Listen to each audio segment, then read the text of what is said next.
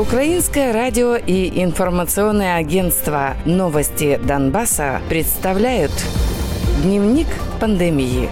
Донбасс».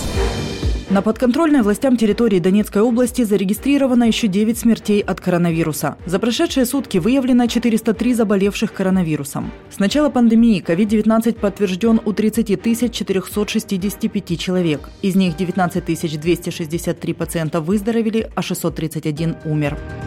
Группировка ДНР заявила о выявлении 205 заболевших за сутки, а также о смерти 13 пациентов вследствие осложнений. Всего формирование признает 12 890 случаев заболевания коронавирусом. Из них 7 780 человек выписаны, а 1 173 умерли.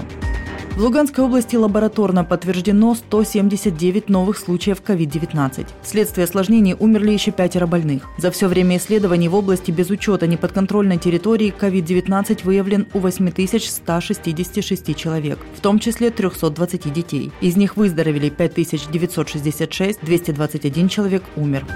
В отдельных районах Луганской области зафиксированы 9 новых случаев заболевания коронавирусом, утверждают в группировке ЛНР. Всего формирование подтверждает 1897 случаев заболевания. 1642 человека выздоровели, а 157 умерли. Дневник пандемии. Донбасс.